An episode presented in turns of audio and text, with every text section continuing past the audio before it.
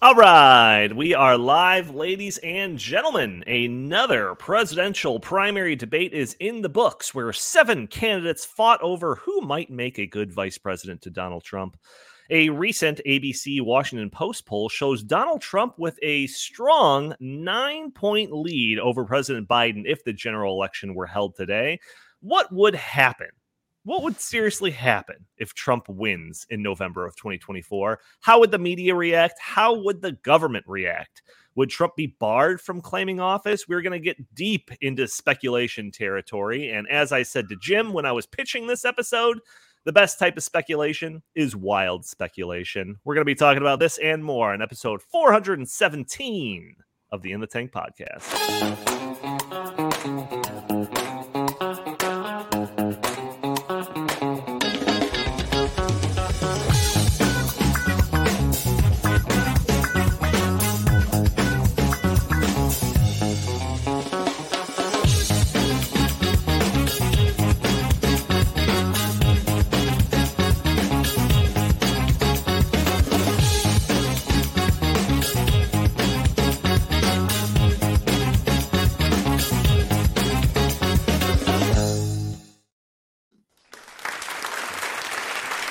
Right. Thank you. Thank you. Thank you. I could hear you all applauding in your living rooms listening to me. Uh, I am Donald Kendal, as always, your host of the In the Tank podcast. And I've got a full boat today. I've got, yes, I know, you're, I got to Keep it down.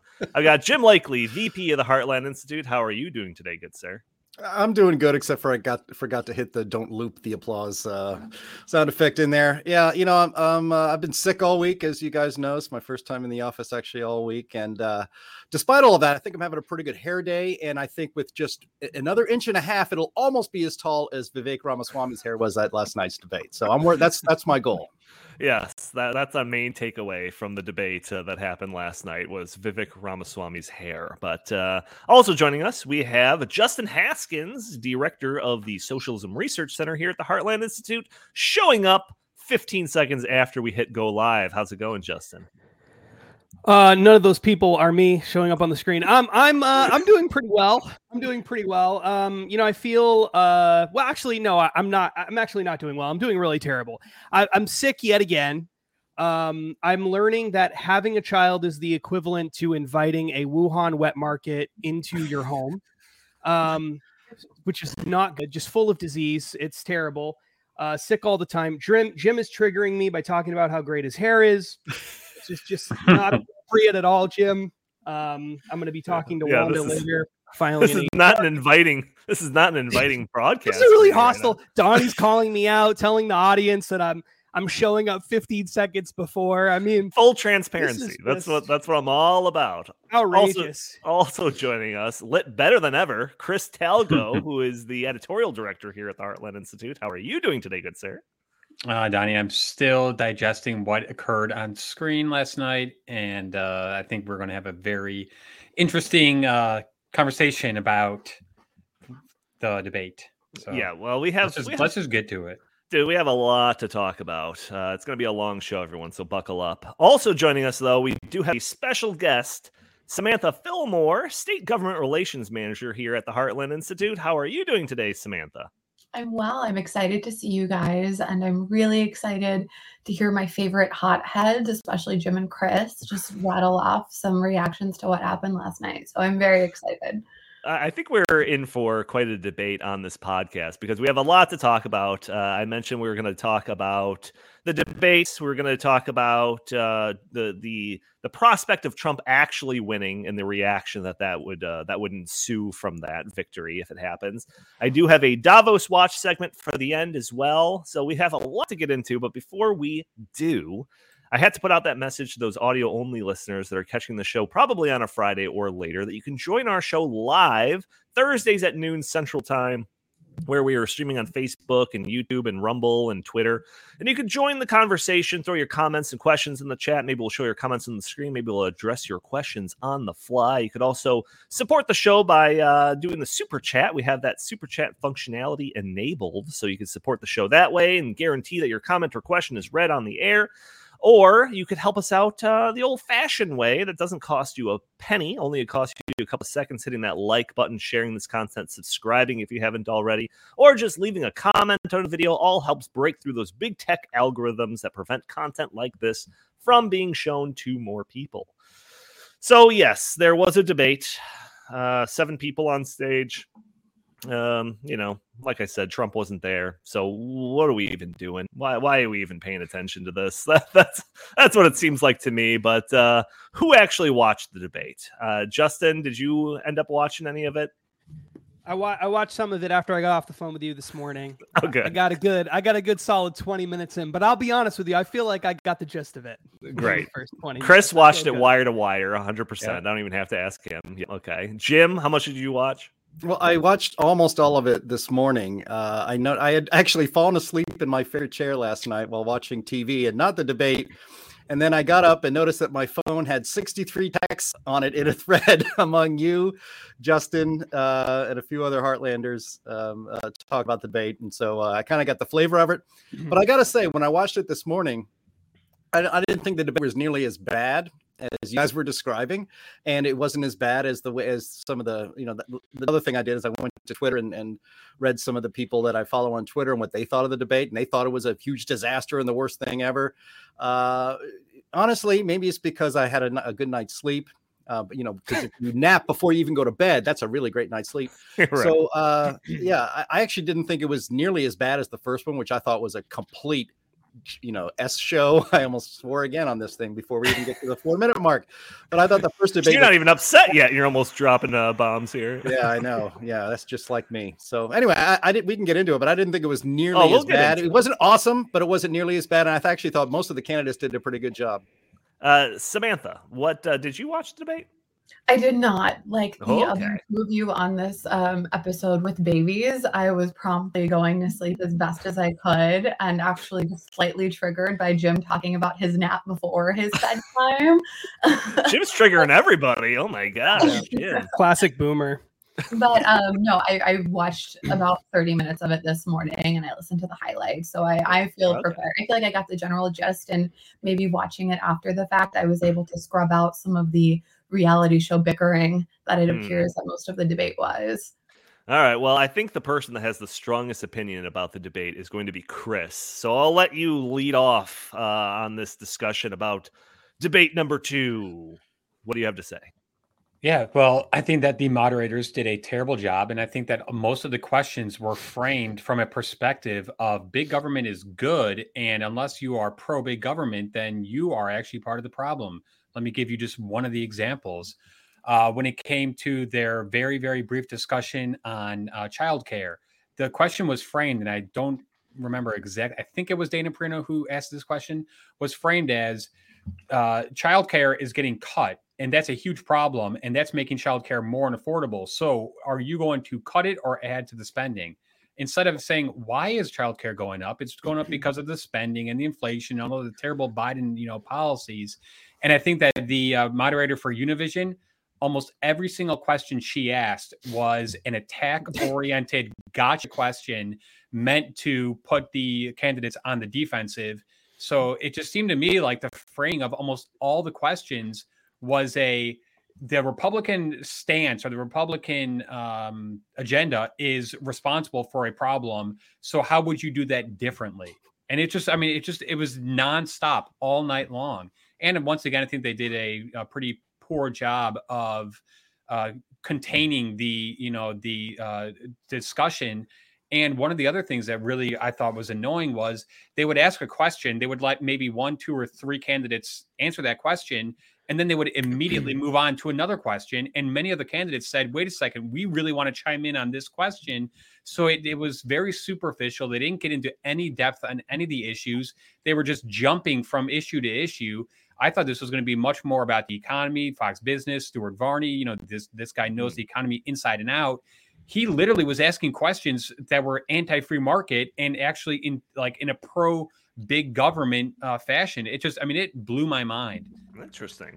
Yeah, you know, I've heard a lot of. Uh, I watched some post debate coverage, and and people were saying, "Oh yeah, the first half was really bad. The second half was was much better, or something." And I only watched the second half. Uh, Samantha mentioned, you know, with the idea of having having kids, those kids didn't go down until well after the debate started. So I only caught the second half, and I thought like, "Oh, this isn't terrible." I mean, the there was a lot of policy discussed, maybe not a whole lot of economy stuff, but uh, they talked about Mm-hmm. education, school choice, healthcare. I even heard a reference to certificate of need. Justin, can you believe that?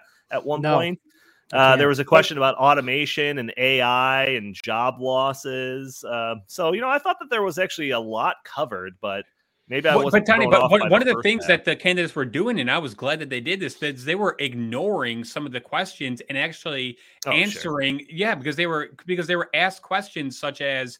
Uh, wh- why are Americans smuggling drugs across the border instead of why why why is the U.S. government allowing the Mexican cartels to basically run roughshod over the border? Just th- those the way that they were framed, I think, really set the tone, and the tone was uh, that you know the- the uh, it wasn't that the admit that the current administration is causing these problems. It's that this goes back to Trump, and you know a, a lot of it was anti-Trump, and I just thought that it was uh, it, it, it was it was very awful, very very terrible. Yeah, my, Yeah, my one- two favorite moments, uh, real quick, and I'll let you let you jump in, Justin. But my two favorite moments was Nikki Haley literally made a Billy Madison reference, where she Yeah. said uh, after Vivek talked, she said, "I feel dumber every time I hear you speak," or something like that. it was a little rough, I'll say. Um, and then my award, my award to the most prepared statement of the entire debate goes to Chris Christie, where he had that whole thing where he called Donald Trump Donald Duck or whatever, and then he had that stupid smile on his Nice. face after he said it. So. these guys, these guys got to stop trying to get one-liners and jokes in. They are Yeah. terrible. And at least if you do, don't laugh at your own joke, okay? You, you look pathetic when you do that. So bad. Yeah, Donnie- just uh, ju- Oh, just just no. Go ahead. Sorry. Oh, I was go just gonna say Donnie had a real missed opportunity not changing his name to Donald Duck. Oh. That's true. That would have been good. good. Although I don't know how much of this audience actually watched the debate, so I don't know if anybody would have gotten that. uh, but I uh, just to kind of reiterate one of the things that that Chris said. Um, so there was one point in the debate, and again, I only watched like the first 20 minutes of it or whatever, where um, the host, the hostess from uh, Univision, Yeah. uh, Ilia Calderon, asked Chris Christie about his immigration policies. Do you remember this, Chris? Yeah. And and he she she went out of her way to reference a quote from 2015 where Chris Christie allegedly referred to tracking immigrants the way that FedEx tracks packages. Yep. Like she went out of her way to like cite that quote. And I'm just like, I mean, A, I don't care because I hate Chris Christie, so whatever. But at the same time, it's like, this is a Republican debate. you know, like the idea that, like, you know, some Republican primary voter cares about Chris Christie at all, but then cares about a Chris Christie quote from eight years ago right. and then taking that quote and and kind of manipulate because because the quote isn't as bad as that makes it sound at all and the idea that to, to make it as you know to twist it into something really i mean it just You why literally want to put immigrants in cardboard boxes. That's what you're saying, I- right? They were, but they, but but they were doing that from the get go. The They opening que- yeah. the opening question was about the UAW strike. So they, Right. they they put Tim Scott right on the spot and said, "You said that you agreed with Ronald Reagan when he uh, fired the air control employees, but that was very different from that was first of all a public sector union, and they were you know refusing to go to their to do their jobs. The UAW strike has nothing to do with that. Her, que- her Chris, her question was, would you fire thousands of striking auto workers? And and Tim Yeah. Tim Scott was like, what? Yeah, what are you Tim Scott was like, I- okay, but he- he- that he immediately- private yeah, sector workers. That's absurd. That was the first question. It was absurd. Right. So that that just got uh, the entire thing off to a you know to a bad start, and it I think it just got worse from there. I think Justin, whenever they talked about immigration, they never talked about securing the border. They talked about DACA. No. They talked about all these other things, and the Republican uh, you know candidates were trying to pivot to the issues that mattered. But it seems like every time they pivoted, and Ron DeSantis, I thought did a great job of this on many many things.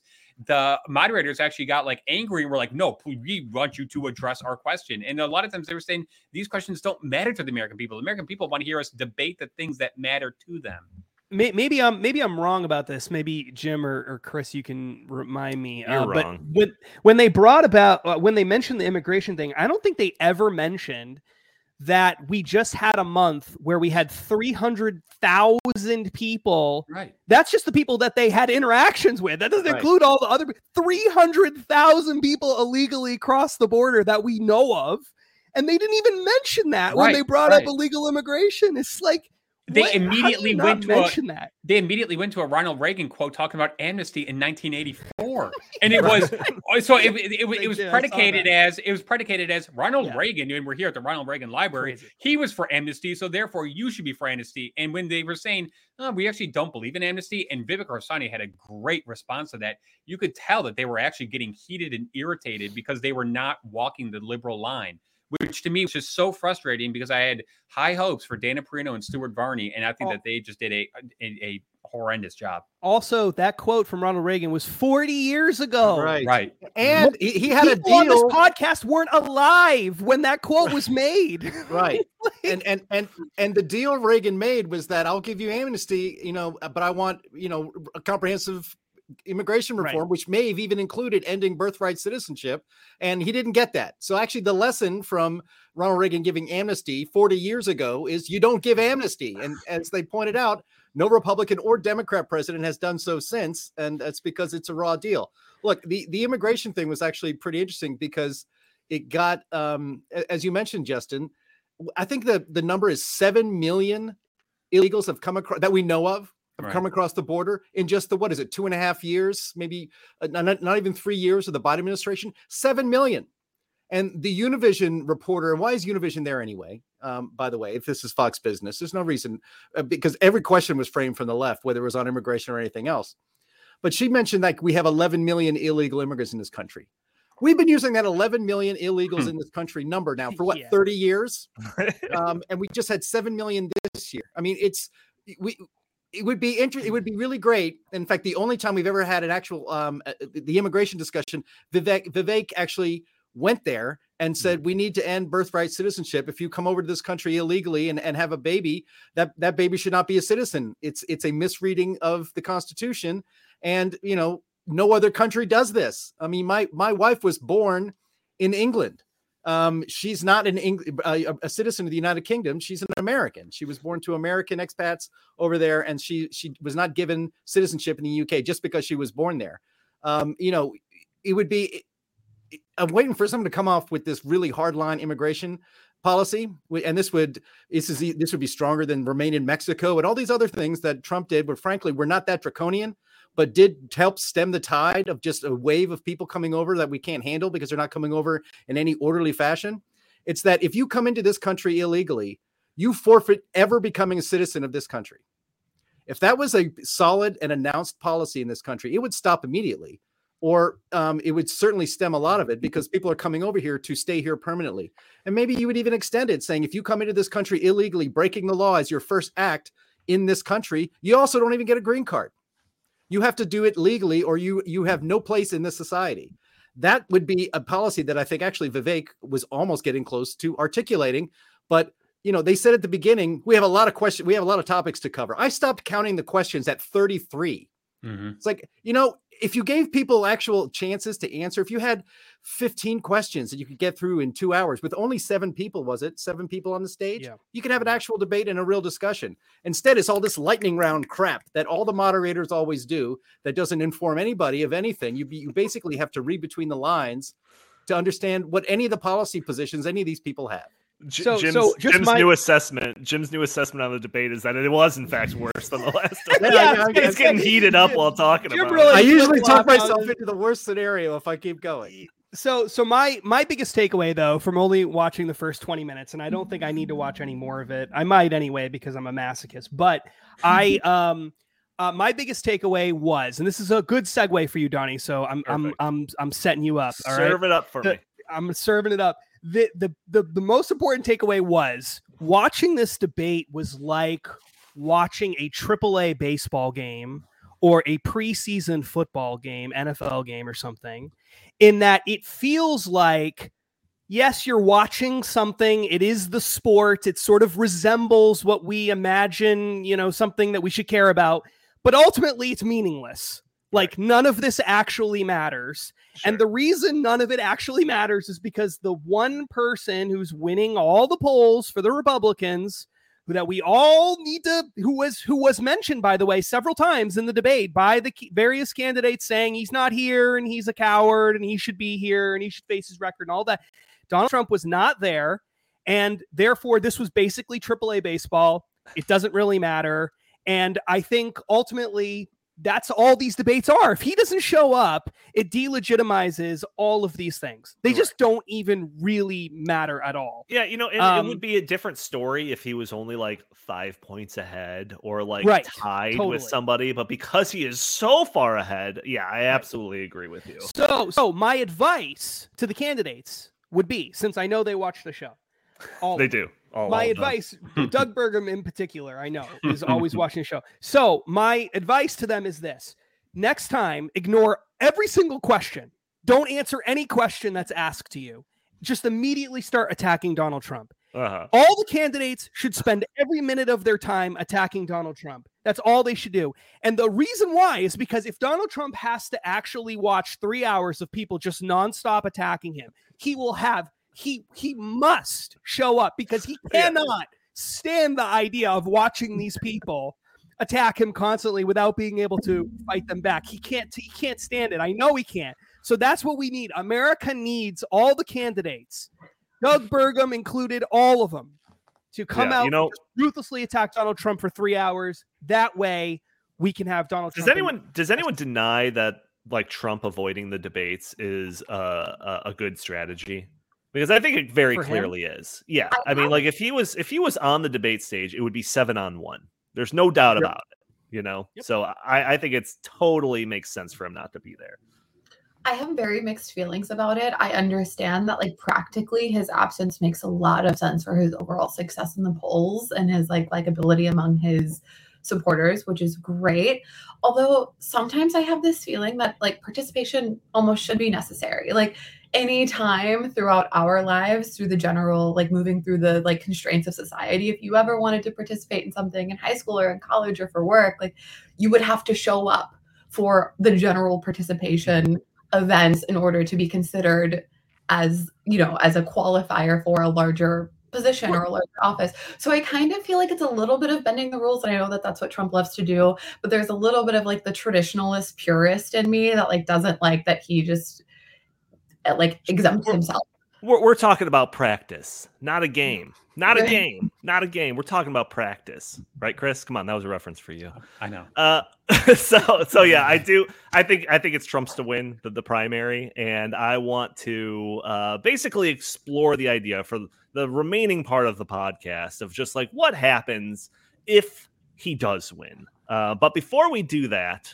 there there is another kind of section that I want to get to. And uh, that is the idea that this, you know, in the tank is a is a Heartland Institute show. Uh, we talk on the show consistently about Heartland Institute reports. We talk about Heartland op eds. We talk about events that are being put on by Heartland. We talk about polls and studies that we release. But we rarely talk about a huge component of the Heartland Institute, and that is government relations efforts. We've talked about it in certain capacities, especially in regards to our ESG efforts or in relation to a specific project. But we have an entire GR department that is dedicated solely to educating lawmakers on a massive range of state and some federal pol- public policy solutions to social and economic problems. And all sorts of different GR produced material comes across my desk, a, a whole lot of policy work that relates to energy and healthcare, education in the form of tip sheets or research and commentary policy uh, documents. And most recently, I saw an article written by Samantha Fillmore that was published on the Center Square about Colorado's taxpayer bill of rights and an attempt to weaken it in that state. So, Samantha, can you tell us about the taxpayer bill of rights and what's going on here? Absolutely. Oh, such a nice tip, by the way. Thank you. I appreciate that. no problem. Um, so, since 1992, Colorado has had one of the best programs for taxpayers in the country, um, shortened to TABOR. Um, that is their Taxpayers Bill of Rights, as you said. And essentially, what it does is it limits the amount of revenue that the state government can retain and spend. It specifies that any in tax increases must be approved by the state voters via ballot referendum. Tabor also ensures that the taxes collected by the state government um, that exceed the revenue cap end up being reimbursed to Coloradoans the next year, and it happens annually. So basically, as an Illinois resident, I am so jealous that a system like this even exists and that people get to enjoy it. But ultimately, um, through what we do at Heartland as a proponent of advocating for taxpayers across the, the nation, um, this is a great system. So, what is happening in Colorado is that um, Democrats and their very libertarian uh, governor is advocating for a Proposition HH. Um, this is a voter referendum that Coloradoans will be faced with this November that appears to provide property tax relief but really ultimately ends up undercutting uh, Tabor. Before I continue, I must disclose that the Heartland Institute and its affiliates and employees do not specifically endorse voting in any direction for ballot initiatives, um, but this is just very interesting. And so I'm going about it um, through my capacity at the Heartland Institute for in- informational purposes, because as a budget and tax nerd, this is so interesting to me. Mm-hmm. Um, yeah, I mean, I mean, you guys are working on uh, you GR folks over there. You guys are essentially working in every state across the country, right? Except for Wyoming. You know what you did, Wyoming, right? we still love Wyoming. We love equal opportunity state worker. Okay, all right. You're off the hook, Wyoming. Yes, we do. We work in all 50 states and we try to advocate for all any issues that generally Heartland um, comes across. ESG is a big one recently. We do healthcare, whether it's certificate of need, um, right to try. We have budget and tax, which is really my area of expertise. We also have actively engaged on um, governors, not gods issues, where we really try to reel in the emergency powers granted to governors during a state of emergency, which we all get carried away during COVID um, as well as educational issues and pushing for school choice. So we definitely have a full plate, but that is that's what we do in GR. Yeah, it's a it's an enormously um, important role that that Heartland takes, um, and there I'm sure that there are people that are listening to this podcast that are particularly interested in our efforts when it comes to government relations. Is there a place that they can go to kind of stay up to date on the progress that you guys are making or anything like that? Yes. So all GR, all of our work is accessible from the Heartland Institute website. Um, and there is a uh, Heartland Institute GR email that's accessible.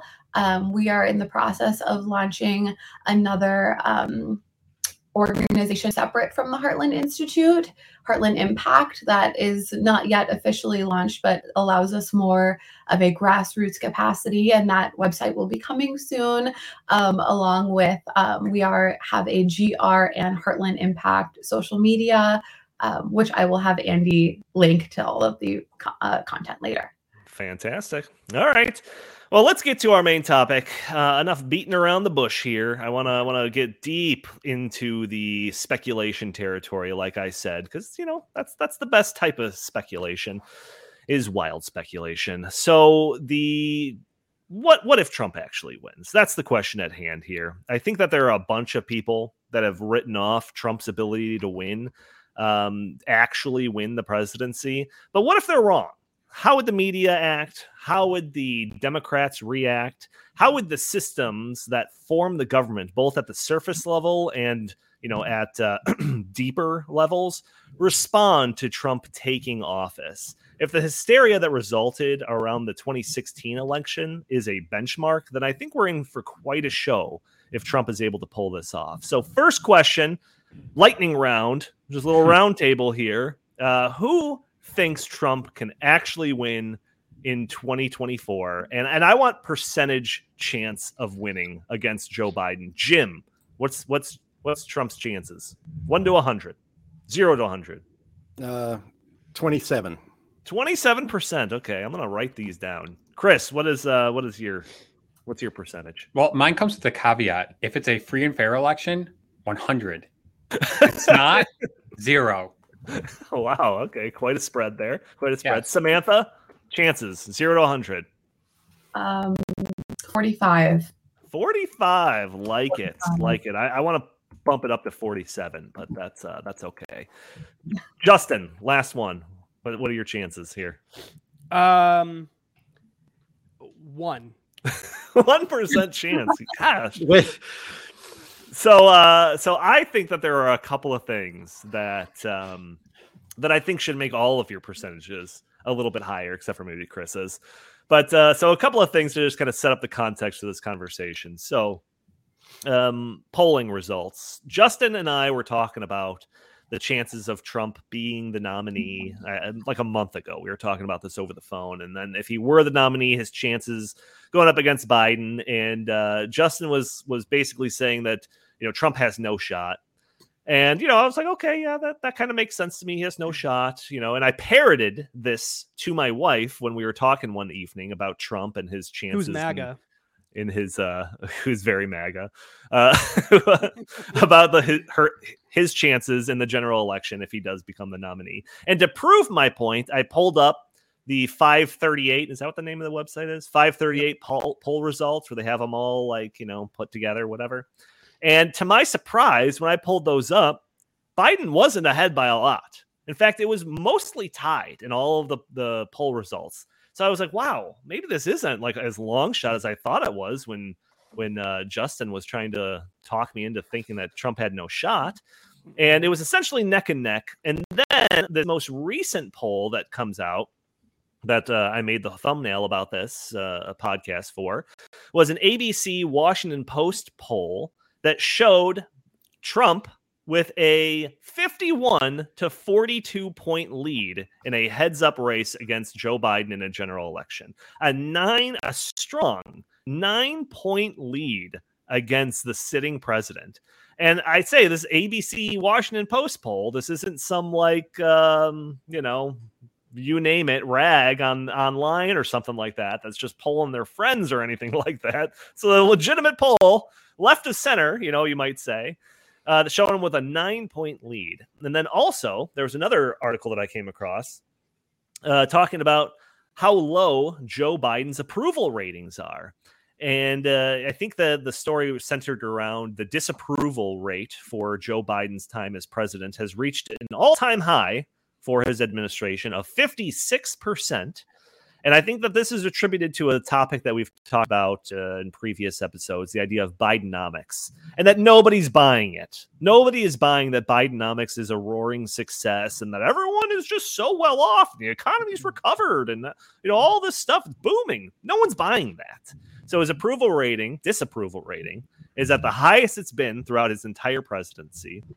And then there was another article talking about uh, this um, this kind of the the attitudes around uh in with the people around Joe Biden uh coming up to this next election and it's getting a little sour. So there's been increasing talk about democratic challenges to Joe Biden. Uh, you know, he's the sitting president. He, he should just be the incumbent, usually unchallenged. But RFK Jr. has been running for a bit now. Gavin Newsom is stirring up some speculation. He's supposedly debating Ron DeSantis in November, I think. But most recently, RFK Jr. has discussed the possibility of running as a third party, stoking fears that he might be uh, in a position to siphon off some of Biden's votes in a general election if he runs third party. So there's another article that I have. I think it's a Vanity Fair link in the show notes where it talks about how a bunch of people are talking to Biden, including Hillary Clinton, talking about uh, the, the prospect of this situation being pretty bad and how Hillary Clinton herself was in a situation where Jill Stein with the Green Party supposedly siphoned off enough votes for her to lose certain states that would have helped her beat Trump in 2016.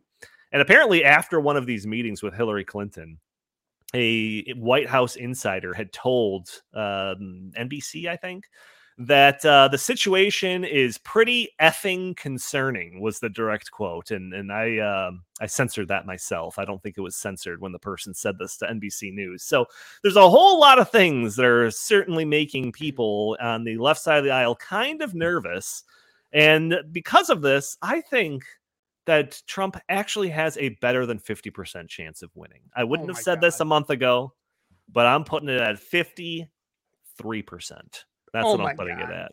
53% chance of winning. So, um, Uh, hold, so hold on. let, us first- let's just discuss all- this. first of all- Let's just discuss this before we get into what happens if he actually wins. Go ahead, Justin.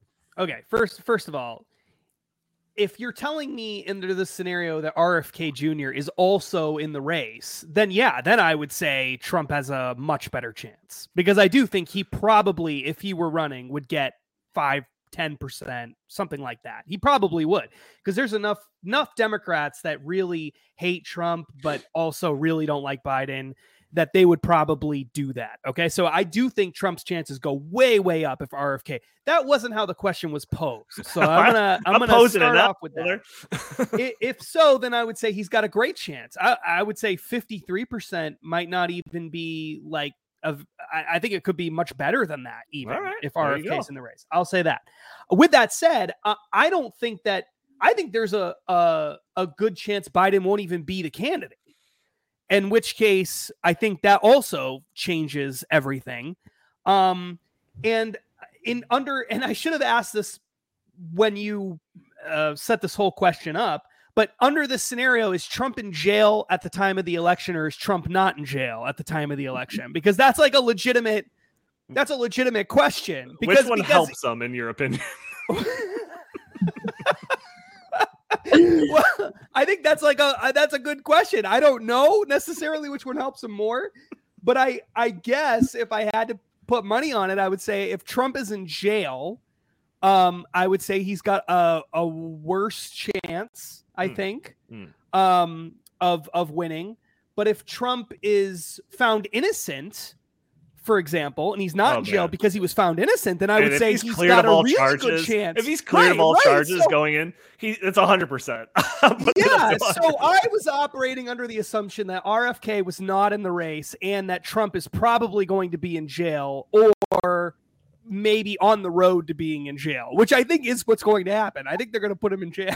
so, so I mean, Well, there's uh, so, so many I- I want- I want Jim- scenarios in all of this. I, but- I want I want Jim to jump in here because I'm actually kind of surprised. I thought your number would have definitely been higher uh, than twenty seven percent. So me too. let, let me have your take on on his prospects of winning before we get into the hypothetical of if and when he wins. Oh, how do, how do I talk about this without getting the channel nuked from space? I'm I'm, I'm really at a loss. Um, l- let's just say that uh, I do not have 100% confidence in the integrity of our election system in this oh country. God, All right, I did say it in a way that's going to get us in trouble. I, I, it's over. I didn't really think it through. Uh, sorry. Um, I just look. The 2020 election was one of the weirdest elections ever, and yet our establishment told us that it was the most secure election in American history.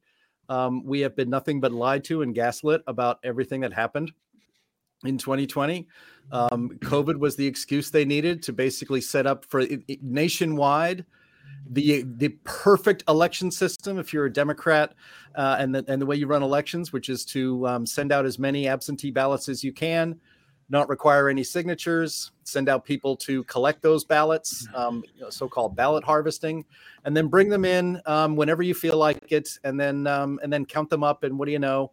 Um, you win just in exactly the places you need to to make sure that your candidate gets uh, what is it, 83 million votes, the most in history, and just enough to win the electoral college. So that was my last uh, view of the the last election that we had and i don't see anything that has changed that would make that would make our elections more on the up and up more they would give me more confidence in them that would have people actually showing up to vote that would have um, uh, registrations double checked and to make sure that people that are dead or have three residences are not registered to vote in three different places things like that. You know wh- whenever that's attempted it's called voter suppression and it's you know it's and all sorts of other nonsense. Um, but what it really is is trying to ensure that everybody who can legally vote does vote. That's what I think every American wants. But I think what we have too often is that a lot of people that shouldn't be voting are voting. Um, whenever you get, and there have been cases, I didn't really think to bring them all up and, and cite them, but you know there are cases of actual voter fraud happening, and people have been charged, and people very rarely, but people have gone to jail for it. But we pretend that that doesn't happen in this country. And so if we have another election in 2024 with basically the exact same setup that we had in 2020 you should be surprised that my number is actually 27 and not as Justin's is one, because I don't know if, um, with all of the the headwinds that Donald Trump has um, among the electorate, um, and, and the you know he's how many indictments is he under now? Is it six? Is it four? I can't keep. No, it's forty, isn't it? Doesn't he have like forty? Oh no, six. No, it's no, it's four indictments, things, right? Forty Yeah. charges or something. like 91, that. 91. And No, Justin, I 91. it's adorable that you think that he might be found not guilty in one of these trials. Oh, I wait, mean, hang on, No, I, hang I on. didn't Sorry. say that. I just said Update, update, update. Ninety-two. It's ninety-two now. All right. 92, Yeah. yes. So Well, actually, yesterday, yesterday he was, you know, in uh, court yet again for quote unquote overvaluing his assets. And Oh, they, right. they, said, they, they said Mar-a-Lago is worth eighteen million dollars. Actually, it's uh, worth apparently three hundred million. So Yeah, I you think know. there's an outhouse next to Mar-a-Lago uh, that costs eighteen. That costs million eighteen dollars. million. Uh, Yeah, I have a- so- I have a and, and, and note that that, that that that came down right after um, more more information about the Biden crime family came out. Again, it's a, it's a Right. joke. It's a meme on Twitter. Every time bad news about the Bidens comes out, oh, I guess Trump needs to be indicted again. Bam, the Mar-a-Lago stuff comes out. I mean, it's really unbelievable. So, the idea that Donald Trump can fight all of this off, and that the American people would select him, and that and that the result would be that he's president, I find that extremely Wait, extremely Justin, unlikely. you had your turn. I got to go to Chris first. No, no, no. I have a. I just want to ask Jim one quick Okay. question. So, Jim, are you saying if the election? So, if we go back pre-COVID election rules, okay, are you saying what? Are, what are the odds Trump wins then? Well, Pre-COVID election rules. If we had pre-COVID election rules, Right. What are the odds that Trump wins? Oh, in um. I would actually give it a little bit, a little bit above fifty percent. Yeah, I really Okay. would. Without all the other stuff happening. I mean, if, if- I mean, if the elections were run like they were in 2016, yeah, I think he could beat Biden actually pretty easily. But not the way election uh, laws, as we call them, laws are set up in 2020.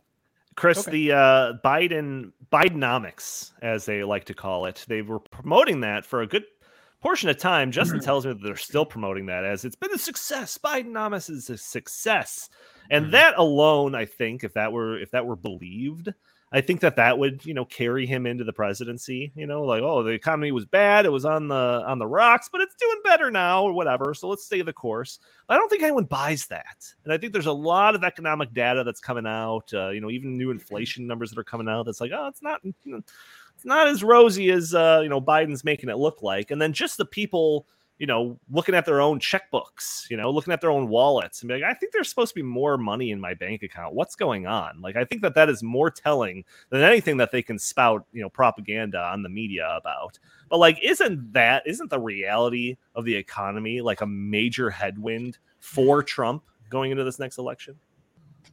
Well, I think that the voters are well aware that Bidenomics is failing and that they are not getting ahead. They're getting, you know, even more behind.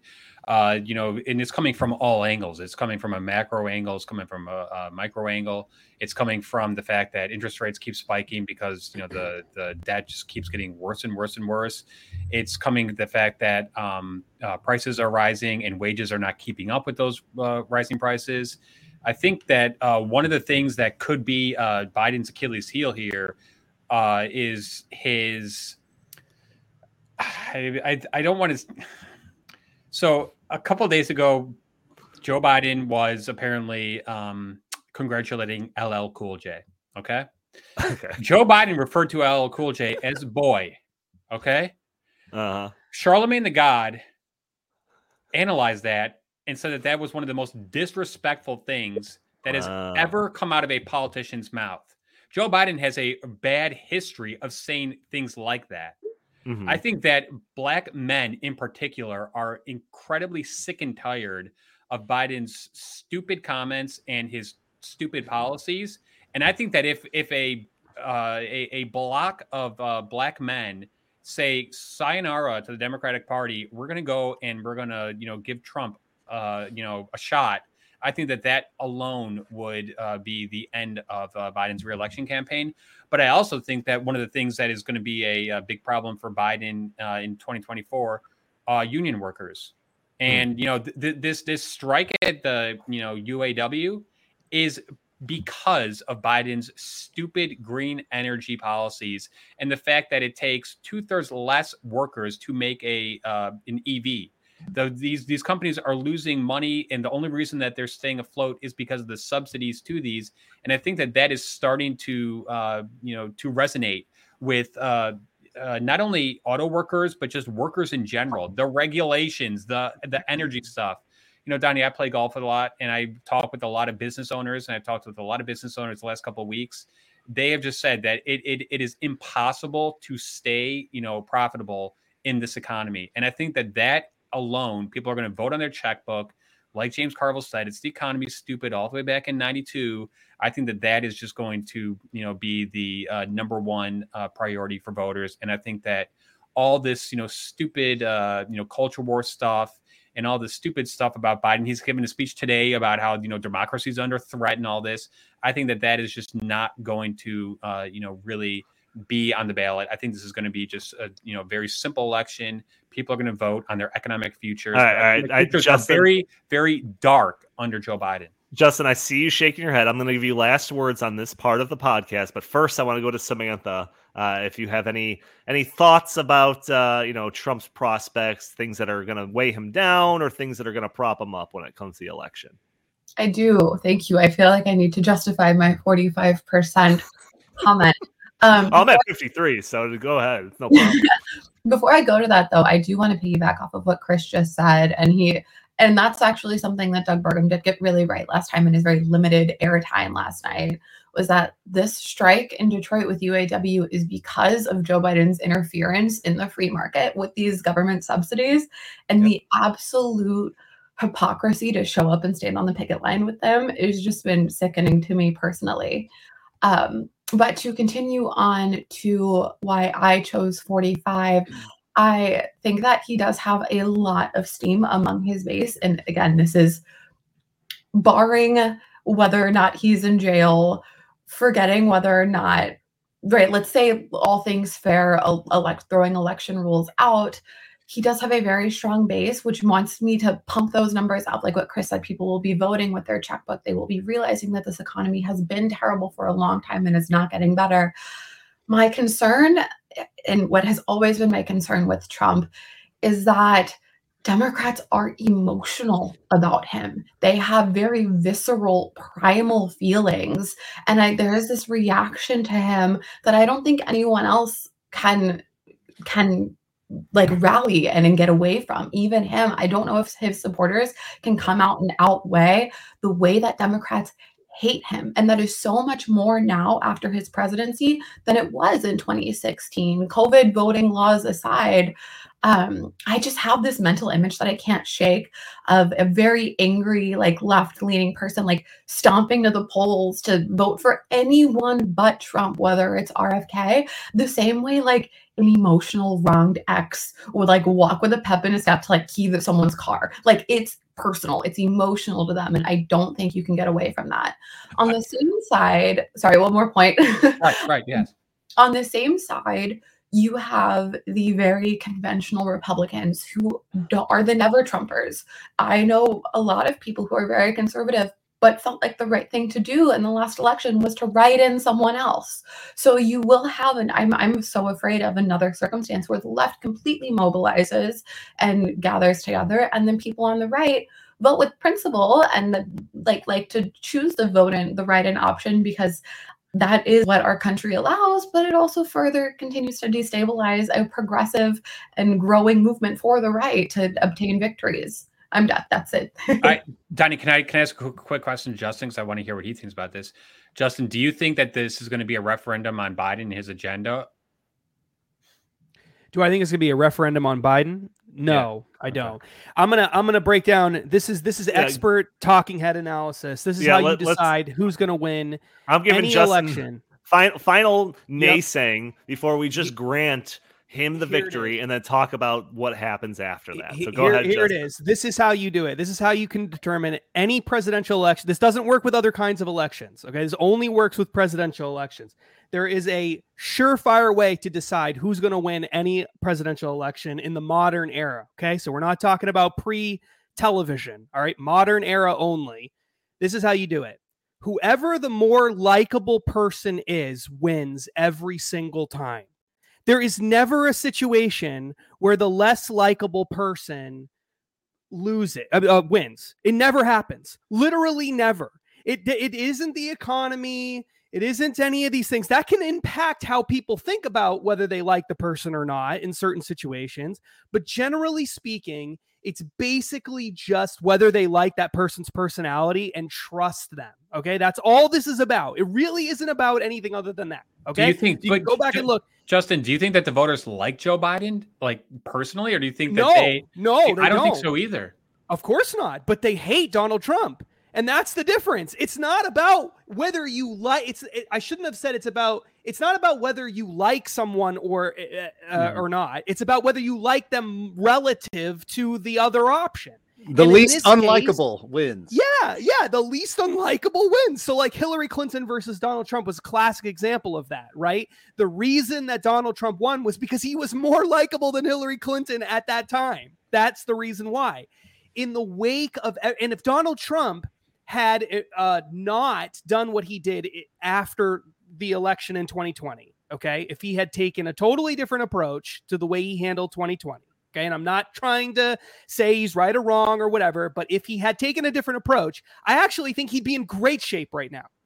But everything that transpired after that, January 6th, all that other stuff, I You think hurt him badly, badly in the likability category. And I think as a result of that, he really can't win. If he does win, it would be the first time that a more unlikable person won in one of these elections. The So- economy, you could point, you could look at the economy and say, well, the economy is the driving factor. But Obama, if you remember right, Mhm. Obama was not doing that well when he ran for reelection. And yet he won. But Chris Christie reason he won hugged him after her, after after the I know that, and but that, was, part of I the know, likability, Chris. I- no, I know, that's I actually yeah, part yeah. of the point, right? Right, The right. reason they liked him Well, was okay, so- partially because, oh, even some Republicans like him. It's this whole So, likability. so. Justin, is that poll, that ABC Washington Post poll, just way off? It's just off by ten plus points. No, no, no. I, I, th- I think it, so. First of all, uh, if I remember right, it's registered voters, not likely voters. Okay, so that can skew things a little bit. That usually doesn't help Republicans, but it, it can skew things.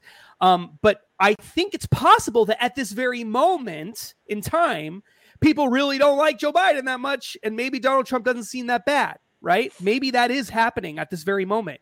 Mhm. But Donald Trump is not on he's he's they're not playing endless clips of January 6th on network television right now.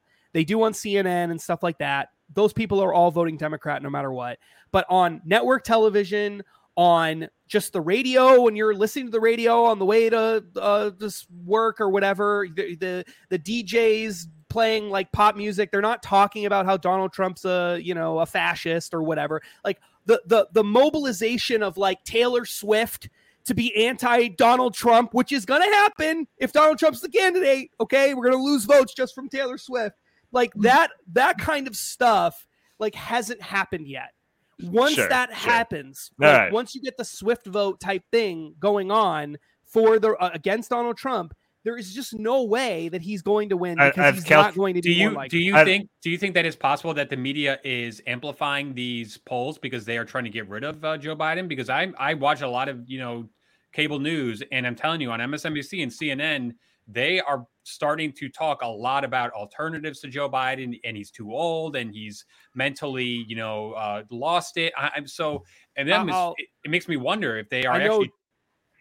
yeah i know i know donnie is like desperate to move on so i will i'll just leave it at this i think i, I think that the establishment desperately wants someone other than joe biden i think they agree. would love to replace joe biden with someone else especially michelle obama who would win in a landslide by the way if she was picked but i'll just i'll leave it at that I yeah, you know, I, I've calculated everything you have to say, and I've adjusted my percentage. Uh, I said I was at fifty three percent. Now I'm at 55%. Yeah, all you're right, so let's uh that's let's just uh I don't know. I just think all of that stuff is baked in the cake. Like I get it, the general Give me one voters, all that example. stuff, but One example of the unlikable candidate winning over the more you can't. Trump Obama twice. Tell, tell you one Come thing on, that, man. that No, Obama was more likable. Oh yeah, sure. Obama was Hey, way more hey, likable than Donnie, John Donnie, one one thing one thing that that does give me some hope. Uh, Las Vegas betting odds are in favor of Trump winning in a general election against Biden Wow. straight up. So Take that's that, one. Take that. Yeah, I mean, if people are actually I betting, think you on know it, more than I didn't know uh, that. Actually, yeah. no, that does make me feel a little bit nervous. Yeah, take honest. that. Take that, and John Noderf in the in the comments. Take that one too. Wow. Uh, all right, so let's let's put all of that aside, and I want to get into speculation territory. What if Justin's wrong? What if Donnie is right, like always? And what if Donald Trump sails to victory? Um, and you know what? I'm not even going to say sails to victory. I'm, I'm saying loses the popular vote, edges out the electoral college, wins by two or something like that, three or three electoral votes, something like that and and, and wins, declares victory on election night. What happens? And I kind of want to talk about this from two different perspectives. One is just like the media in general. You know, you could take that from the CNNs of the world to the you know wave of uh, celebrities that promise that they're going to move to Canada and all of that. And then I also want to talk about it from like a governmental point of view. Um, so, Jim, I'm going to let you take first whack at this. What is the reaction on election night when Joe Biden has to walk out and do a meek concession speech? what happens, dude? What happens? Well, I, I, got to say, you know, I've been following politics, you know, for a long time. I mean, you know, I was 14 or 13 years old when Ronald Reagan was reelected in, in 1984 in a landslide. And I really enjoyed, even back then, looking at the hangdog looks of guys like Peter Jennings and Tom Brokaw, who they couldn't believe. And they had to say, it had to come across their teeth, the words, Ronald Reagan has won in a historic landslide. Now, we're not going to have, um, I, I think I may be long dead before we have any kind of historic landslides like we had in 1984 again in this country. So divided are we. But the most the most fun I've ever had on a presidential election night was 2016. It was just glorious to see these um, members of the media on CNN and MSNBC and the networks they just couldn't believe it. They just couldn't believe it. They were absolutely in shock, and I was laughing and laughing and having such a great time. Um, I don't think that is going to happen this time. Let's just say, as you said, we have to for this um, for this scenario, we have to pretend that Donald Trump has won. He will not have won in a landslide, and we also have to pretend, frankly, that the networks will call it for Donald Trump on election night. I think that's never going to happen. Uh, no way. But let's just pretend that it did, um, and that Donald Trump is clearly re- uh, elected president again for a second time. Uh, just from the, the media is going to um, lose its mind even more than they already have, and um, I you can come back around with me on this one, but I think it's very clear from what is going on against Donald Trump. They, they were undermining the, the system, the deep state was was undermining Donald Trump while he was a candidate. The, the Obama administration basically had meetings um, to decide how the the most powerful agencies in our government could undermine him um, before he was inaugurated. Uh, media speculation and others and, pol- and political speculation was that we must find a way to make sure that he is not inaugurated president. Um, again, this was in 2016. What do you think they're going to do now if he's actually elected president again? Um, the the deep all of the all that we know that the the deep state and there is there is a there is a permanent bureaucracy in this country that actually runs things. And if the american people um, dare to elect somebody who they des- that they think is wrong who is not in the club who will not go along with the deep state and their agenda they have proven they will do everything in their power to make sure that that person um, would not actually take the white house again so, you know, you can come back around with me on this. I have some specifics that I think may happen, but um, you know, the media is going to lose its mind. Um, it's going to make it's, it's it's just it would be it's it's we've never been in a, in a situation like this before, where Yeah, Ju- where the entire society, the entire media thinks that um, to save democracy, we must we must make sure that the people can't choose their president.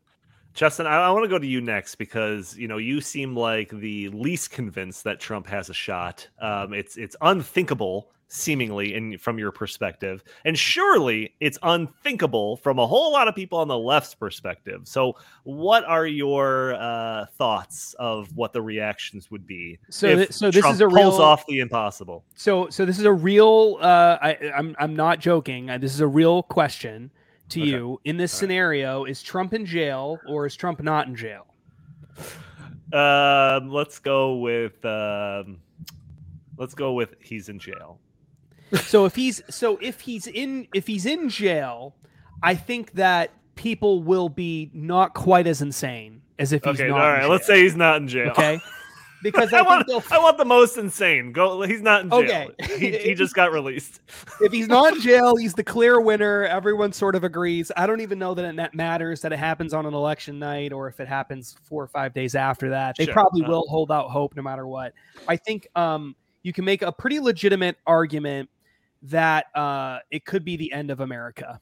Like I think I think you could make that argument legitimately uh, because because there is a certain segment of the country that is so convinced that he is an illegitimate criminal who is a fascist dictator type who now is worse than he ever was before because now he wants revenge. Like he's the fascist but now with a like a revenge mindset.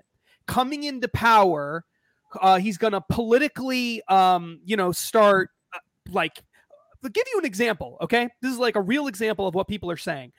Uh, jennifer rubin who was supposedly a republican uh, or a right-leaning uh, opinion commentator at some point in time who is at the washington post um, went on twitter yesterday or the day before x and said that she's not going to cover the debate she's not going to cover that she's not going to waste her time covering the republican debate Instead, she's going to talk about how Donald Trump just threatened to execute uh, Mark Milley, General Milley, uh, because of stuff that he said uh, about while, while Trump was some of the stuff he was doing while Trump was still president. Okay, um, that's now Trump didn't say that. Now Trump said something that was you know like a Trumpian, but he didn't say that. Okay, but that's what they're going to do they're going to say that he's going to start rounding people up and like executing people. Like they're going to actually say that kind of stuff. Like that's what they're going to say.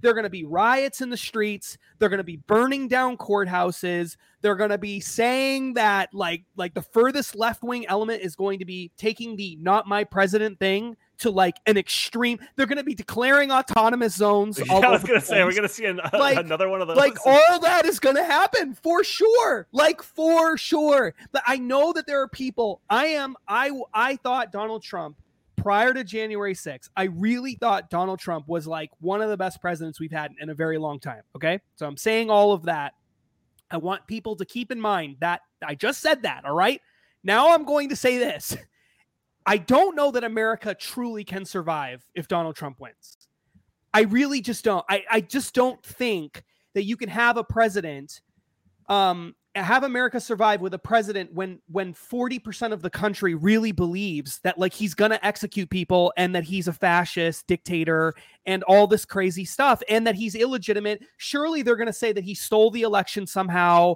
or whatever. You know they're gonna do that. I just so what? we So what? So what? So what? But here, Justin, let me let me take the ops. I'll play devil's advocate because I kind of you know have a you know, opposite view on this. I think the country cannot su- survive another four years of Biden at all. You know, seventy percent of Americans think that we are turning into a police state based on the Biden you know action so far. I don't get. I don't care if the media goes crazy. I don't care if all these you know uh, left wingers you know you know protest and do all that stuff. Fi- Fine, go for it, do it. All that matters to me is that Jim alluded to this that Donald Trump brings a reckoning with the deep state, which has which is ruining our government. You know, the fourth branch of government thinks that they have all the control. He needs to bring the FBI to heel. He needs to bring the intelligence agencies to heel. And I think that he is the, you know, the Avenger that can do that. And I think that the fact that he won't have to worry about being reelected means will be the gloves will be off, and he will finally do what needs to be done in order Everything to you're save saying this right now is the rhetoric. though. That's what Bill- exactly what guys, guys, guys, guys. But wait a second. But but but just put the rhetoric aside for a second. We all can agree that the deep state, like Jim mentioned, permanent Washington, whatever you want to call it, the intelligentsia, that they run the show. They've been running the show for way too long. Donald Trump, when he done, he wait a second, when, when he first got into office, he tried to, you know, to to fix that broken system. What did they do? They took every single quiver in there, you know, in in, ah. in, in every single tool that they had and, and used it against him. But guess what? Now he doesn't have to worry about reelection. Now he knows, you know, the the the terms of you know the, the game here. So I think that you know if we don't, it, I just think that another four years of Biden, our economy is just going to go, you know, to hell. Uh, internationally, you know, China is going to take over Taiwan. It's just, I, I don't think that the United States can afford four more years of Biden and on any level. And I think that this, I know, I know this is a cliche. This is the most important election in my lifetime, bar none. This makes, you know, 2012 when I was freaking out about another Obama term look like nothing. Oh we, yeah, dude. In hindsight, we have to win. Elections. No, we have Oh, to no. win this election. We have Uh, to. Just real. So wait, Just wait, wait, wait, wait. No, no, no, no. Wait, wait. I, I want to get into the the deep state and the government response and all of that, but I just want to go to Samantha for one last kind of comment on just like the media in general, broadly speaking. If the media's reaction to 2016 uh, was a 10, what do you think it's going to be this time if Trump wins? A 100. I think I will have friends that will legitimately, like Justin said, believe that our nation is broken and they need to leave. And they, they might actually feel so deeply as to like choose to not be my friend anymore because of what I do for work and where I stand politically. I think that it will reawaken and galvanize a very deep and draconian thing inside a lot of people who are legitimately, like I said earlier, emotional and visceral about Trump is president. That's Yeah, yeah. you know, I- but I- Tony, you know what the difference is when when we lose elections, we don't sit there for, for four years, you know, just frothing at the mouth. no, we take over the Capitol no, building. no, no, no, no. Actually, what we do just is kidding. we, I'm we kidding you accept it and we move on. But one of the things that I noticed in uh, literally the day after uh, I was, you know, teaching in Bluffton High School, a lot of the teachers came in wearing all black and telling their students, "Oh, this is the beginning of the end," and all this stuff. Oh, dude. they they they are the ones who are unwilling to accept when they lose. And it to me this is one of the times where you know what just accept it deal with it and move on and it's you know what it, it, it's going to have to be that way we we have to fight fire with fire i'm sick and tired I was I was told of crying sessions uh, at people's works after after 2016 Yeah, uh, of of certain employees. Crying sessions. all- I'm not but- but exaggerating. so what I would Now we got to put up with struggle sessions. Hold on, I know, I, 'cause I know, I know Jim. I know Jim has a lot he wants to say about all of this, and you know, and he, and he should because I, I want to hear. I want to hear. oh, and by the way, but- folks, we're going long. If you couldn't tell already. Yeah, it, it- it is definitely. But I just want to say, I just want to add this because I didn't say this before, and I think this is actually a really important part of my prediction. So we, you, you said under this scenario, Donald Trump's not in prison, right? Sure. He's elected, and I say everyone's rioting and there's chaos in the streets and whatever. Mhm. He will then be put in prison. Like that will then happen. So if he's not in prison, he'll be in prison. They'll put him in prison. They'll find some court somewhere, will throw him in prison. And then the right will then turn into like they're imprisoning the president. You know, this is like a coup. And again, my overall prediction America can't survive. That's Well- that's my overarching prediction for all of this. But I think Well, okay, if the- he's not in prison, they'll put him in prison. I think if he is in prison, they might be tamped down a little bit. But Well, that okay. It's So that good. gets into the next part, which is kind of like the, the government's reaction to this. You know, whether or not you just want to call it the government or the Democrats, the left, the bureaucracies, deep state, intelligence, whatever, whatever you want to call it. What is their reaction to it? Uh, Jim, I think you already kind of teased a little bit about this in some of your responses. So why don't you take first whack at this part of the debate?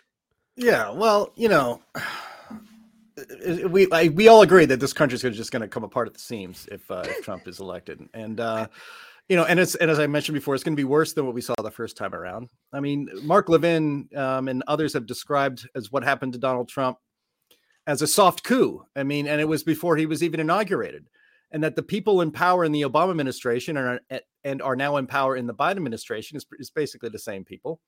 Um, they thought nothing of violating the constitutional rights of innocent Americans to take down Trump. And I'm meaning people like Carter Page and others in his, uh, you know, peripheral advisors. You know, let's let's lie to a secret court and and be able to spy on these people so we can get Trump.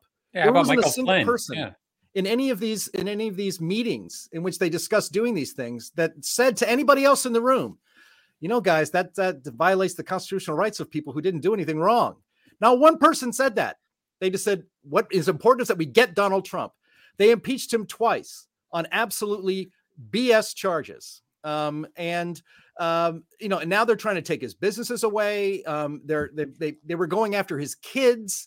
I mean, they did everything, and there was never anybody in the room who said, "Look, guys, this is an abuse of power. This is not what we do as Americans. Let's just beat him um, the next time he's up for election." No, from before he was even he, before he even took the oath of office, the entire system of our government and society worked to take him down. They were talking about invoking the 25th Amendment because he was Looney Tunes immediately after he was he was sworn in.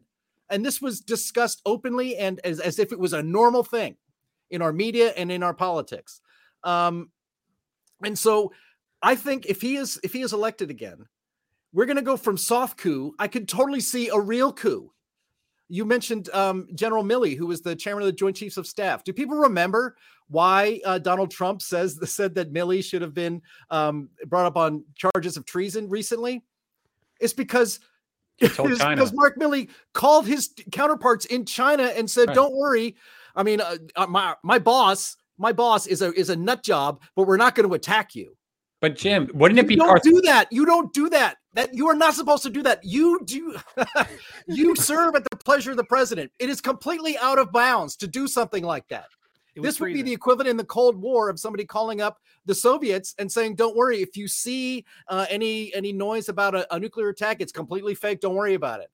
Th- that person in the in the Cold War would have been brought up on charges of treason. You don't do that. Milley didn't do that once.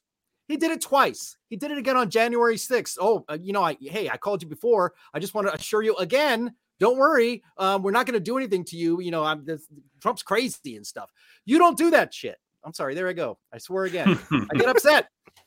So it is completely within the realm of my imagination that that people like um, Milley would go to the Pentagon and get up a bunch of uh, people to actually gather men and march to the White House and take Donald Trump into custody. I totally can see that happening, considering everything that's already happened in the soft coup stage. And do I think the Secret Service would hand him right over? Yes, I do. I do because I don't think anybody in our in our government anywhere. I don't have any trust in any of our institutions that I'm even willing to entertain something I would have thought was insane just five six years ago that the Secret Service of the United States would hand over the sitting president to, to Mark Milley and other people from the Pentagon to depose the elected president of the United States. And the kicker in all of this is that through all of this, those people think they're the good guys. They think they're doing this and they say it all the time to save democracy. And it, it so that I think is a plausible scenario if Donald Trump is elected president. Uh, is is Jim? But Donald, but Donald Trump is going to fight back against that. He's not going to let this happen to him. So I think that even if even if they do With try what? to pull, out, I would never put anything past him. but, uh, but, but, but you know what? But you know what? If it's a if if if if if we are if we are afraid of the consequences of Trump winning because of the left's insane reaction to it, that makes me even want him to win even more just just to show them for their true colors. And if they are so afraid of Donald Trump that they would resort to that, then that that would actually prove to the American people that these are the ones who are against you know uh, democracy, against you know the people, against you know uh, the Constitution. And I think that, so, that would actually make Donald Trump look better, and it would actually help in his you know quest to finally once and for all drain the swamp and, and you know put the deep state where it belongs. Okay, so just real so real quick, Jim, do you think that that Trump ends up in prison. If yeah. if if because you kind of said okay, I think he will. I think he will. I think he Wait, ends up you, in prison wait, somehow before, before, the election. I'm because, saying, because, well, because think, those aren't going to go to trial before the election. No, no, no. I, I, well, we don't know that. It's possible one of them will go to. All they need to do is convict him on one felony to put him in prison. That's it. But but I but I I think he'll end up in prison. Um, if he wins and he's not in prison at the time of the election. I think if, he'll end up in prison. Jim says sitting, yes, he ends up in prison. But if he wins and he's the sitting president, I, I, I highly doubt that they would be able to go through with that. Well, he wouldn't be. He would be the elected. He'd be the president elect. He wouldn't be the sitting president. And but, But do you're, you? So but you're, telling are me you from, saying, from November to January that they would be able to put that trial through and and, and convict him, and with Oh, and- yeah. wi- without the appeals process taking place, because they you Well, wouldn't go to jail well, immediately. You could have you could have an appeal. No, you can go to jail immediately, and they they can put him in jail just pre-trial. You know, without without bail. I mean, they can do whatever they want. I think they will do whatever it takes to stop this man from becoming president. And that was, I think, what Jim was just saying. Like, Mhm. I think they will do whatever it takes to Good. stop him from being. So I, I, Chris doesn't agree. That's totally fine. Samantha, do you think that Trump gets thrown in jail as a political prisoner if this, Is this happens? the Soviet or- Union? yeah, I mean, uh, what do you think? Am I crazy? Is Chris crazy? We know Jim's Oh, oh crazy. oh, Samantha, you got to unmute. Yeah, there you go. I Forgot to unmute. Sorry, guys. don't, The don't answer that question, Samantha. I I I completely agree with Jim and Justin. I I can I couldn't have said it better than Jim or Justin. I they would do anything. The it's I keep saying it's an emotional, it's a visceral, Oh, it is no. a primal reaction. I totally agree that they are going to do that. However, what I'm saying is that we can't kowtow and say, "Well, we don't want we don't want to upset the apple cart too much." I almost want that to happen so that it's like a final reckoning happens. Oh, And, and, I, and, and I and I I would put my money on on Donald Trump. oh, I don't think any of this your- speculation should be like looked as as some reason not to vote for him. I, I don't- that's No, not no, my. no, no, uh, Donnie. But what I'm saying is that I know that some people would say, well, for the good of the country, it would be better for just you know for for Donald Trump to just go away quietly and Sure. let and let Biden have his four years, and then and then in 2028 we'll put we'll put forth a candidate. But guess what? By 2028, it doesn't matter. It doesn't matter by then. Oh, so, so we need we need we need to like stand our ground. This is the hill we have to die on.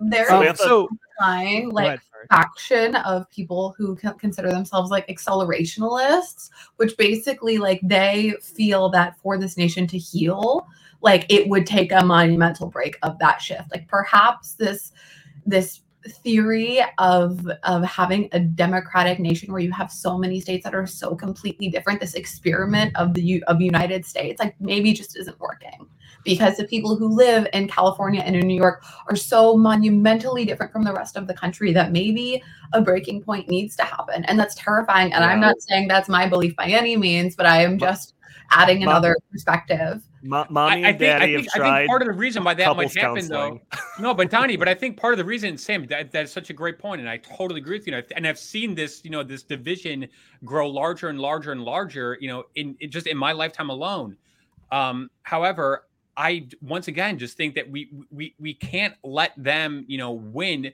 just because because we're scared of how uh, they're going to react to a potential trump victory Mhm. Okay. No, I, don't- I So don't want to. I don't want to scare people about it. I just want to like prepare for what could happen. That, that's kind Okay, of what I'm you, talking You about. haven't actually answered the question yet, Oh, me? Donald. You're, yeah, you're the only one. Everyone I- else is I'm- on the record. I just Inevitably, this is going to get played. I- when they're Well, when they're let me- dragging Trump off to jail. This is going to be played. I want to know. I want you on the record. Is he going to jail if he wins, or not? First off, Samantha, uh, you haven't been on the podcast in a while. I promise you that this isn't what every episode is like. This is this is an outlier. I actually love this. I'm disappointed if that's Great. great. Also, you didn't answer the question, Donald Duck. Oh, got it, got it. ducking Yeah, the I'm ducking question. the question over here. yeah Um, so that's gonna do it for it. No, I'm just kidding. Um, no, I, I, man, I think it's going to be apocalyptic. I think it's going to make 2016 look like nothing. I think if Trump edges out a victory, you are going to see a meltdown like you have never seen before. Uh, they're already laying the groundwork for some of this. We didn't even get to some of these articles that I put in the show notes, but there's articles. Um, one's from the Atlantic, one's from the New Republic, or something like that. Both talking about these like potential constitutional clauses that are in place that strictly prohibit a president that has done treasonous stuff or whatever from actually taking office. And you Yeah, know that. that type of stuff is going to be invoked. That is the whole reason why they're trying to make the riot of January 6, 2021, a uh, painted as an insurrection or something like that, so that they could lay this foundation to completely disqualify him from ever being president. I don't think, I don't think, I mean, I don't know, I can probably put my tinfoil hat on or something like that and change my own mind here, but I don't think that they ever thought that uh, Trump would be in this position where he would be like clearly the, the candidate of choice uh, in the primaries and clearly going up against Biden for round two.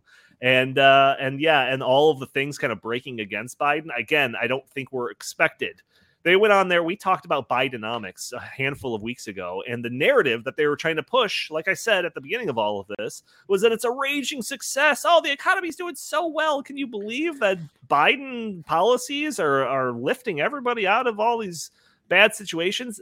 BS. It's not happening. Everyone sees it. So I think that is further uh, um, uh, helping Trump reclaim the presidency and all of that. And if he does, all bets are off, man. Donnie, Donnie all bets are jail, off. jail or no jail? Oh, I think they'll. I think they'll.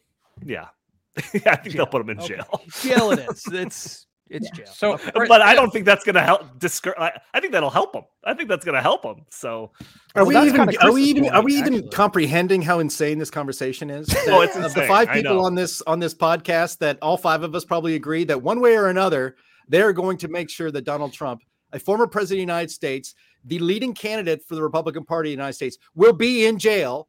well, Hopefully before the election, but definitely by the if, if Well, after the the- election, win or what's the- lose. what's this the flip is side? insane. what's the flip side of it, Jim? That he wins, and they're like, "Well, good election, freest and fairest election since last time. Have fun, That's Donald impossible. Trump." that, Impossible. that is the Of least course that- likely of scenarios. Well, I mean, uh, Donnie, but of course that's not going to happen. But part of the reason why I think that they are so, uh, uh, you know, unwilling to accept him as, you know, the next president is because for, you know, for the first time in so many years, an outsider came in and said, you know what, it's time to rock the boat. And they just cannot stand that, especially permanent Washington, the bureaucracy, the deep state. That's why they are just, you know, scared out of their minds of him coming in and and really just saying, you know, I learned from him my mistakes in the first term. From day one, it's going to be, you know, just a war against the deep state, and I think that that is what we need, and that's what the American people want. Oh, what ladies and gentlemen, let- ladies and gentlemen, this is uh, Well, some, yeah, probably yeah. a little premature. Obviously, we're not even through the primaries. Whole lot of stuff could happen between now and the general election. Um, but I think it is, like I said, I think it is interesting, and I think it's important to kind of think about what could happen, uh, especially in a scenario like this. And like I said, it's not an impossible scenario. Like I think, I think you know, you could you could say it's coin flip. Maybe you could say it's a little less, but I think it's well north of zero percent chance of happening. So, um, I, I we're already a, a an hour twenty into this podcast. I'm gonna skip Davos watch. I know everyone's booing. Yes, I know we're all booing. I get it, but I will cut a separate Davos watch video and I'll post it on uh, Heartland channel either probably early next week or something like that. So you'll definitely get your fill of Davos watch from me. But, lady and gentlemen, are there any final comments? Anything you want to get off your chest about these topics and anything else that we've discussed in the podcast so far? In twenty in twenty twenty, I think that the American people, for the most part, knew that the election was rigged and that there was circumstance circumstances that uh, could cause one to question the outcome. Okay, I think that for four years, those of us, and I'm going to include everyone on this, uh, you know, panel here, uh, bit bit our tongues, bit the bullet, and said, "Okay, you know what? The other guy won. We'll just let him do his thing." We we unlike them, we didn't sit there and say, "No, okay, now we're going to derail and use every single like lever of power to, mm-hmm. you know, to try to get rid of him." We did we we, we did what what you know a gracious loser does. We said, "Okay, fine, you won. Now you know now now it's your turn to govern." I think that they are unwilling to to you know to have that sort of mindset. So even if Donald Trump wins in a free and fair election, it doesn't matter because they're still going to cry foul. But that doesn't mean that we need to like you know appease them by saying, "Well, we're all not going to really like you know put our best fight forward here." Donnie, it's it- you know this is. I think this is make or break for the country, and I think that you know it's four more years of Biden will take us down a path that is, I think, you know, beyond repair. I think that he would then have the gloves off too you know, get rid of the filibuster, you know, just all, all sorts of stuff. Maybe you know, Puerto Rico statehood. Who knows? Pack the Supreme Statehood, Court. pack the Supreme, uh, all that stuff.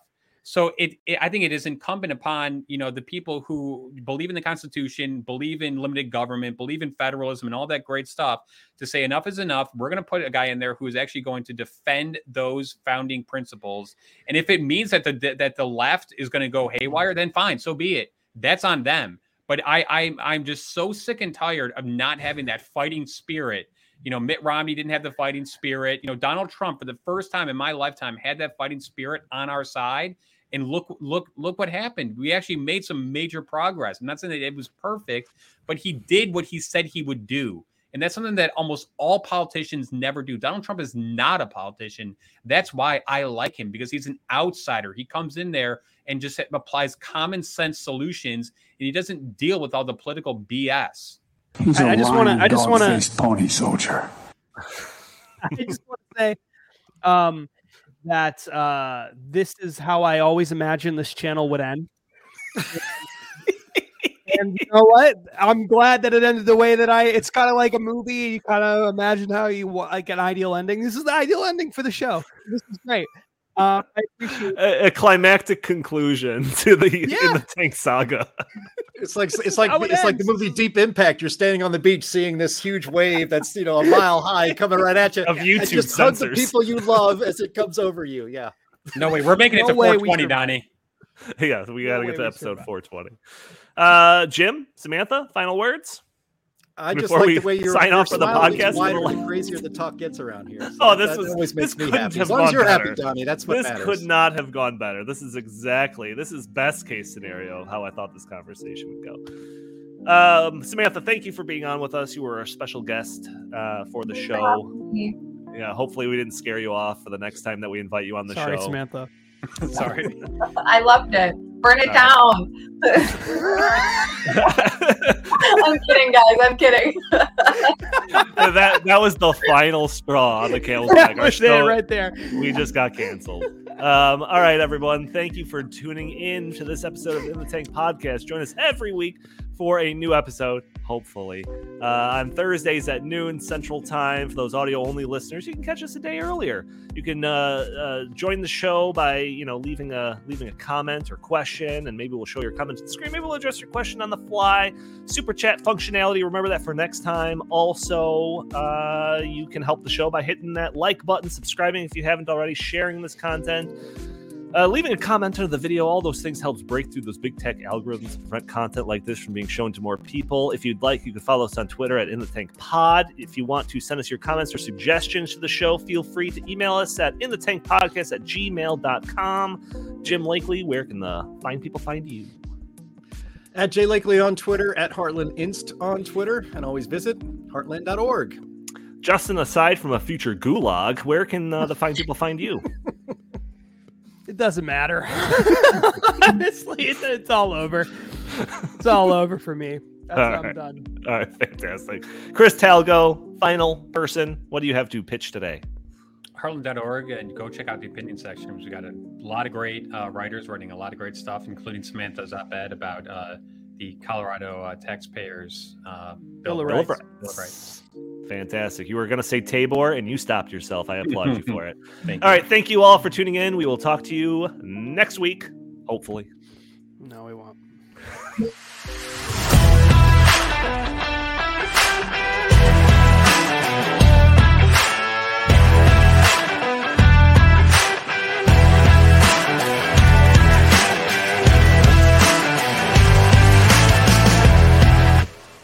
What we should really do right now is just sit around and talk about all the times back in the day when, when me and, and Barack would run around the hallways of the White House with, with candies, and we'd, we'd snip the kids' hairs as we gave them candies,